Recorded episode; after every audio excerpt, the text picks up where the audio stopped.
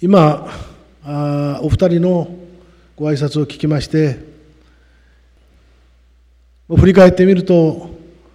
二人とも本当に一生懸命、えー、頑張ってくれました。毎月毎月授業があるわけですけれども、まあ、例えばお上人様としてのあの振る舞いあるいは手法それから競技を勉強したり、まあ、他にもいろいろとございます。でそういうことを2人はずっと勉強しながらしかし一方において明星上人は病気でしたので大位上人が福岡まで送る車に乗せてですね送る。そしてまた迎えてこっちの方に連れてくる。あるいはいろいろと総本山の儀式の中の準備こういったものたくさんありましたし本当に、えー、濃密な一年だったと私は思っております、えー、そこで少しですね、えー、2人についてそして皆さんにも共通することとしてお話をしたいのは信仰というのはやはりみんなを助けなきゃいけないということなんです。信仰というのはただ心の安定心の安定だけでじゃなくてやはり目の前の困った問題悩みが解決できるそういう不可思議がないといけないわけですね。それで私はたくさんの今までたくさんのそういう不可思議に支えられて今日があってでその不可思議の中でああ法華経というのはこういう世界なんだということを悟りました。ぜひ二人にもですねそういう悟りをしてほしいわけです。そのためには自分にとって都合のいいことばかりの中では目覚めないわけです。それぞれがこれから第一線に立って信者さんに対峙していろんな悩みを聞き神仏に祈りその時やはり救われないこともあるでしょう。一心に祈って処方して心を集中してそしてそういうみんなを幸せにするお仕事に頑張っていく時にですね悩んだり苦しんだりしながらしかしその時に光が出るんですね。硬いものと硬いものがぶつかれば光が出ますね。柔らかいものでは光出ないですね。なんとかこの人を救いたいという気持ちと救ってあげようという仏様がおられてその気持ちがぶつかることによってそこに不可思議が起こっていく。もう一つ一つそのことを体験していくわけです。そうしますとどういうことが起きるかというと仏様や神様の存在がわかるんです。目に見える世界だけじゃなくて目に見えない世界。その目に見えない世界の中に目に見える現象が起こっていることがわかるんですね。それで私は何も助けきれない。しかし神仏に祈ってそしてそれにその言葉に従っていく。そのことを私は何十年と続けてまいりました。つまり自分お上人様は自分というものがあっちゃいけないんです。お上人様はただ口はマイクロフォン身はロボットです。仏様がおっしゃることをみんなに伝えていくだけの話です。ですから今週の宗門はこの日月の光明ですね。この日月の光明というのはこの太陽これ太陽です。これ月です。そしてここにここに星があります。この月というのは実はお釈迦様ですね。月というのは無変行ですね。で無変行と星というのは星お上人様ですね。月は月は死んでるんです。ただ太陽の光を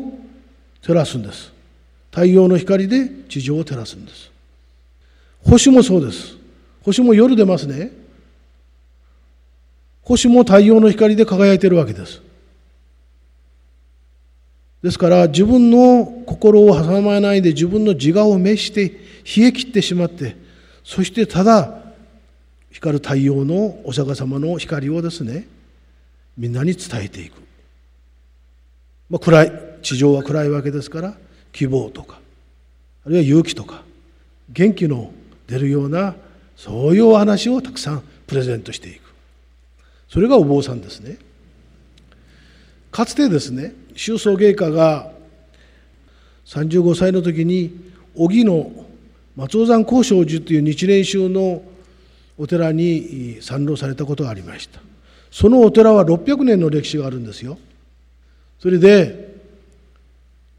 そこにそこの客葬室お部屋に参籠されてそこで一生懸命こう経典の勉強されていくわけですね。でその時に大きな悟りを開かれるわけです。で開かれた時に左の方からですね日蓮上人が降りてこられてですねそして手をこう合わせられて「本日の悟りおめでとうございます」と心ばかりのお祝いとしてこのお衣を奉納いたします。これをどうかお付けになってくださいって宗祖芸家におっしゃった。宗祖芸家はそんな日の衣とかそういうことをあまり好きじゃなかった形とかいうのはあまり好きじゃなかっただからそれは身分不相応ですって言って断られるわけですねいりませんとそしたらせっかくあなたのね注文が縫い付けられた衣なのだから誰も着ることはできないと。身分不相応と言われるけれども身分相応なんですって。相応なものをつけるということは贅沢ではありませんとこうおっしゃられてですね。でありがたくいただかれた。その時についてたのがこの門なんです。ですから私が言いたいのは君たちは自分の自我を挟まないで仏様の言葉を伝えていくということ。それだけですね。それから先ほどね心心のあ草をやろうって言ってで心の上に乗っていく心という言いましたね。で今なんかこう昨日料理してる時に心が迷った。あそうだろうなと僕は思いました。その話を僕が聞いた時にああ迷うだろうなって。いくら神様や仏様からね草をもらってもう心というのはね自分がつけなきゃいけない。でああそれをちょっと教えてあげなきゃいけないなと思いました。のでちょっと皆さんもよく聞いてくださいね。私はですね37歳でここのお寺を継承しました。その時たくさんの4億の借金があった。お上人様たちもたくさんいた。信者もたくさんいた。そして私に視線が集中するわけですね。宗祖芸がなくなって次無辺業様は何をされるだろうかって。私とても困りました。だって何もわからないから。ですから自信が全くなくて心には。多分不安だけでした。でもうとにかくこれからの仕事のことをそれから財政的なことお上人様の育成ですね。それからたくさんのお役役員さんたちのこと。それからこのお寺を作ってくれた奉仕してくれたたくさんの信者のことをこう考える時にですね私はもう逃げられないと思ったわけですね。でも一生懸命祈るしかなかった。その時にですね実はある時に経典をパッと開いたわけです。無料義経というところでした。そこにですね実は私の心私に心をくださる言葉があったんです。それは無料義経の、えー、説法十九読本というところの経典の中にねずっと1から10までずっと書いてあるんですけど十の功読の中の第3第4第5第6でした。どういうことが書いてあるかっていうとね仏の滅後においてねおいても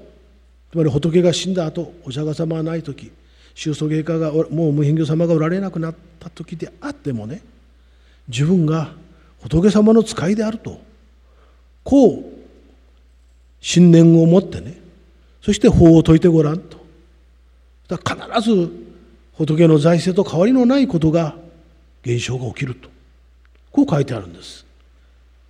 それで私はそのことをこうこういう救済たくさんの救済の現場の中でね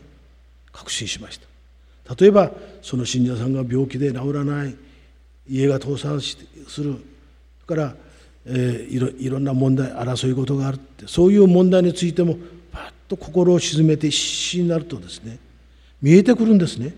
そして見えたことをそのまま伝えると結果が出てくる。いい結果が出てくる。道が開かれていく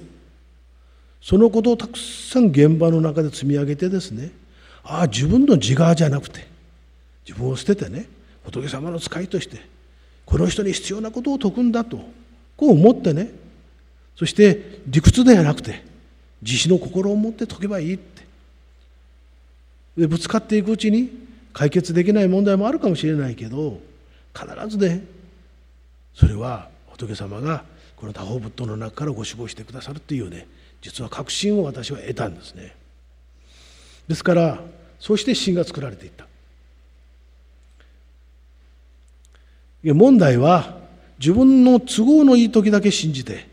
都合が悪く悪くなると法から離れるという心が一番いけないんですね。常に一定して常に変わらない心で無心に仏様に祈って向かっていく。してごらん。そうするとおかげがあってああ僕も少しこの仏様のねお釈迦様の慈悲の光を受けてえみんなを助けているんだっていう確信が得られると思いますね。ちょっと長くなりましたけどね実はね本当に不思議です。不可思議です。私はこんな不思議なね無変行流がなぜ流行らないかって 不思議でしょうがないんです。しかしたくさん信者が増えたところでですね行き届かなくなったらこれは裏切ることになりますから期待を。ああこう今はこうなんだろうなというふうに思いますね。